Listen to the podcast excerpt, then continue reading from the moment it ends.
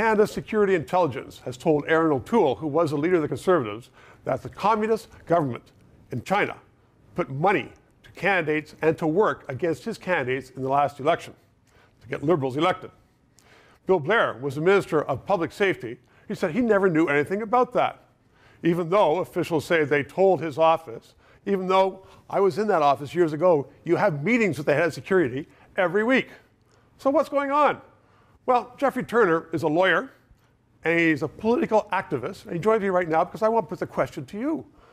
We aren't going to have a public inquiry, according to the Prime Minister, but there are a lot of serious questions outstanding. There are, Stephen. There are many, many questions that still need to be resolved, which is why we do need to have a public inquiry into foreign interference in Canada's elections. What about if somebody says, well, it's about you know, security intelligence. We can't have an inquiry which will reveal things. Yeah, and that was David Johnston's primary reasons for recommending against an inquiry, but that's been shown not to be the case. We've had public inquiries in the past about confidential, secure information. And it, we're quite capable of running a public inquiry, even dealing with confidential sources like that. So that's no bar.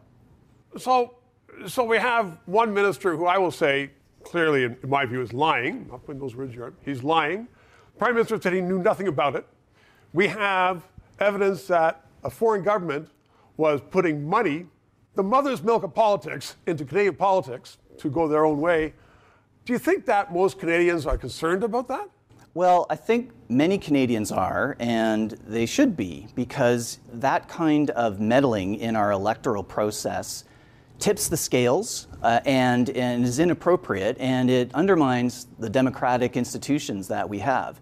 That's why I'm concerned about David Johnston's recommendation not to have a public inquiry and why I think his, the next step in his investigation is to hold public hearings into the securities service. But I don't think that's enough. I think what we need to have is a broader discussion, a commission looking at overall threats to our democracy, not just foreign interference, but domestic sources, AI, disinformation, voter apathy, all of these greater issues that are undermining our democracy at this time.